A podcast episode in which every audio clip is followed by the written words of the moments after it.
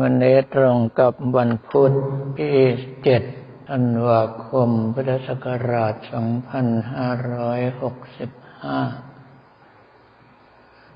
ไม่รู้เหมือนกันว่าหลายท่านได้ผลการตรวจสุขภาพมาหรือยังหลวงกับผมอัตวภาพได้มาแล้ว แต่ว่าเหมือนเดิม คำว่าเหมือนเดิมในที่นี้ก็คือไตรกฤษลายสูงมาก ซึ่งเป็นเรื่องปกติ เพราะว่าเป็นกันทั้งบ้าน แบบที่เขาเรียกกันว่าเป็นกรรมพันธุ์เรื่องของไตรกฤษลายนั้นจะว่าไปแล้วขึ้นอยู่กับแต่ละตัวบุคคล แล้วก็จะมีบรรดาแพทย์ที่ขาดจริยบันซึ่งส่วนใหญ่แล้วได้รับผลประโยชน์จากบริษัทขายยา ก็จะมากำหนดว่าต้องเท่านั้นต้องเท่านี้ถึงจะดี ถ้ามากกว่านั้นแล้วไม่ดีเป็นต้น แล้วบริษัทยาก็จะขายยาลดไขมัน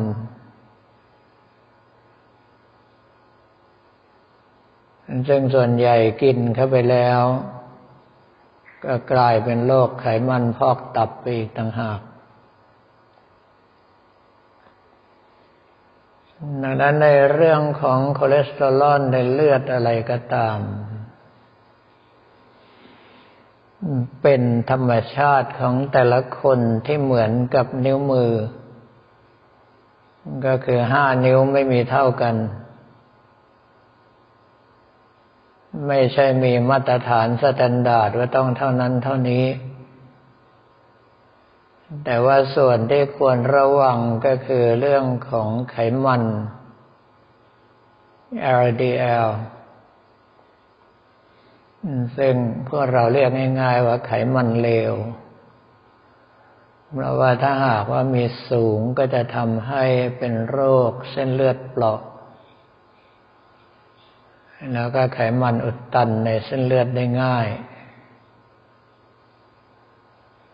วิธีที่ดีก็คือพยายามลด อาหารจำพวกนมเนยและของทอดลง ไม่ได้ห้าม ลดลง แล้วทุกอย่างจะดีขึ้น ซึ่งตรงนี้ถ้าหากว่าเป็นพระภิกษุสมณเณรที่ตั้งใจปฏิบัติดีจริง ๆ ก็ไม่น่าจะมีปัญหาเพราะว่าส่วนใหญ่แล้วเราต้องรู้ประมาณในการกิน รู้ประมาณในการกินนี้ทางครูบาอาจารย์สายวัดป่า ท่านให้แนวทางเอาไว้ว่า พอรู้สึกว่าอิ่มก็หยุด ดื่มน้ำตามเข้าไปก็จะอิ่มพอดี แต่คราวนี้คำว่ารู้สึกว่าอิ่มก็หยุดนั้น ต้องฉันแบบพระสายวัดป่า ก็คือท่านฉันช้า เคี้ยวละเอียด ระวังไม่ให้เกิดเสียงดังในขณะที่ฉัน แม้กระทั่งอาหาร ไม่ว่าจะเป็นผลไม้สด หรือว่าของทอดกรอบ ก็จะตั้งสติเคี้ยวไม่ให้เกิดเสียงสภาพร่างกายของเรานั้นจะรู้สึกว่ามีอาหารลงไปอยู่ในกระเพาะ ก็ต่อเมื่อผ่านการกินไปแล้วประมาณสิบสองถึงสิบห้านาทีคราวนี้ถ้าหากว่าฉันแบบพระวัดท่าขนุน กว่าจะรู้ว่ามีอาหารอยู่ในกระเพาะก็จุกไปเรียบร้อยแล้ว เพราะว่าเราแต่ละมื้อก็อยู่ประมาณไม่เกินสิบห้านาที แต่พระสายวัดป่าท่านฉันช้า กำหนดสติระมัดระวังอยู่ตลอด จึงทำให้อาหารลงไปอยู่ในกระเพาะแค่พอประมาณเท่านั้น เมื่อรู้สึกว่าอิ่มท่านก็เลยหยุด แต่ว่าเพื่อเรารอให้รู้สึกอิ่มไม่ได้ จะต้องกำหนดว่าเราจะฉันเท่าไหร่ แล้วก็ตั้งสัจจะไว้ว่าแค่นี้ ดังนั้นหลายท่านอาจจะสงสัย ว่าผมเองป่วยจะตายแหล่ไม่ตายแหล่พระมาลาเรียและหลัง แต่ดูสุขภาพแข็งแรงมาก ส่วนหนึ่งก็มาจากการประมาณในการกิน เพราะว่าการกินนั้นมีทั้งประโยชน์และโทษ ถ้าหากว่าพอเหมาะพอดีก็เป็นประโยชน์ เกินไปเมื่อไรก็เป็นโทษซึ่งผลตรวจเขาบอกว่าสภาพร่างกายของผมเหมือนคนอายุแค่สามสิบ โดยเฉพาะเบาหวานเป็นศูนย์ก็ไม่ได้เกิดจากอะไรเลย นอกจากหลังเพนไปแล้วกับผมอัตมาภาพไม่ยุ่งกับพวกปานะต่าง ๆเลย มีแต่น้ำร้อน ซึ่งหลังจากที่ท่านอาจารย์บา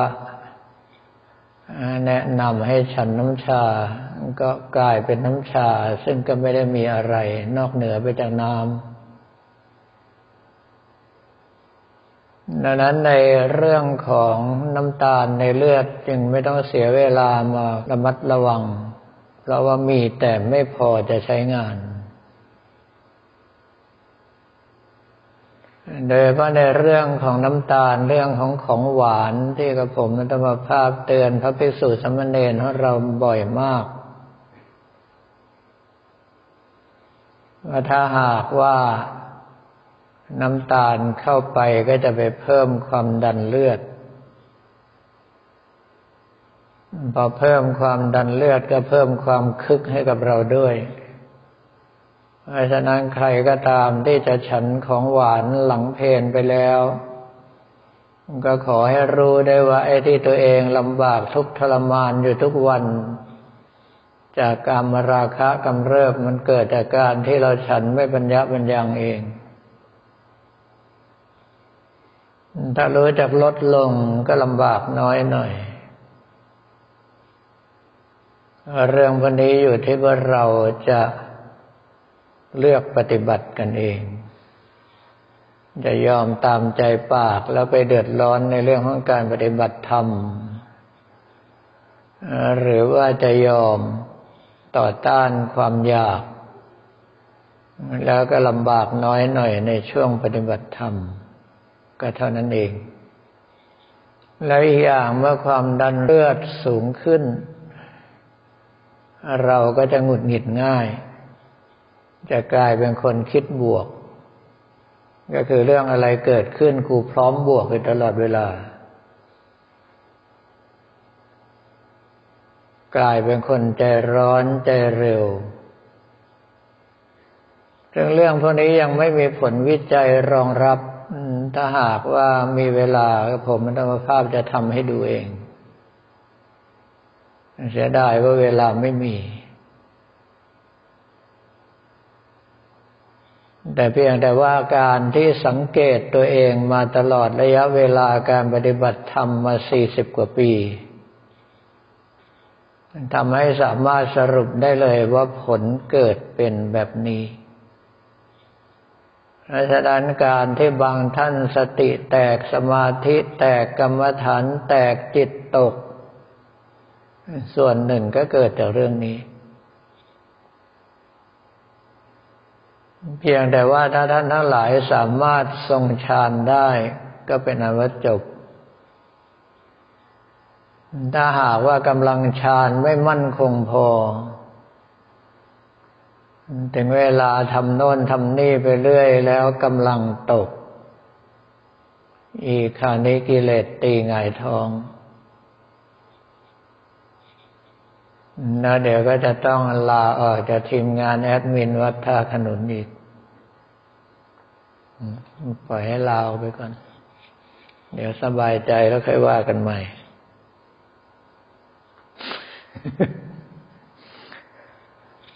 เรื่องวันนี้ความจริงแล้วเป็นเรื่องที่พวกเราจะต้องจับจุดให้ได้ เพื่อความอยู่สุขอยู่เย็นอยู่สบายในการปฏิบัติของเรา ไม่ใช่ไปแบกเอาไว้อยู่ตลอดเวลาในทุกเรื่อง ทำทานไปแล้วก็ยังแบกเอาไว้ว่าเราเองทำไปแล้ว พระท่านได้เอาไปใช้เอาไปฉันจริงหรือเปล่า บางรายถึงขนาดตามเช็ค เช็คแล้วยังไม่พอพอเห็นเขาไม่ใช้เขาไม่ฉันมาขอคืนอีกต่างหาก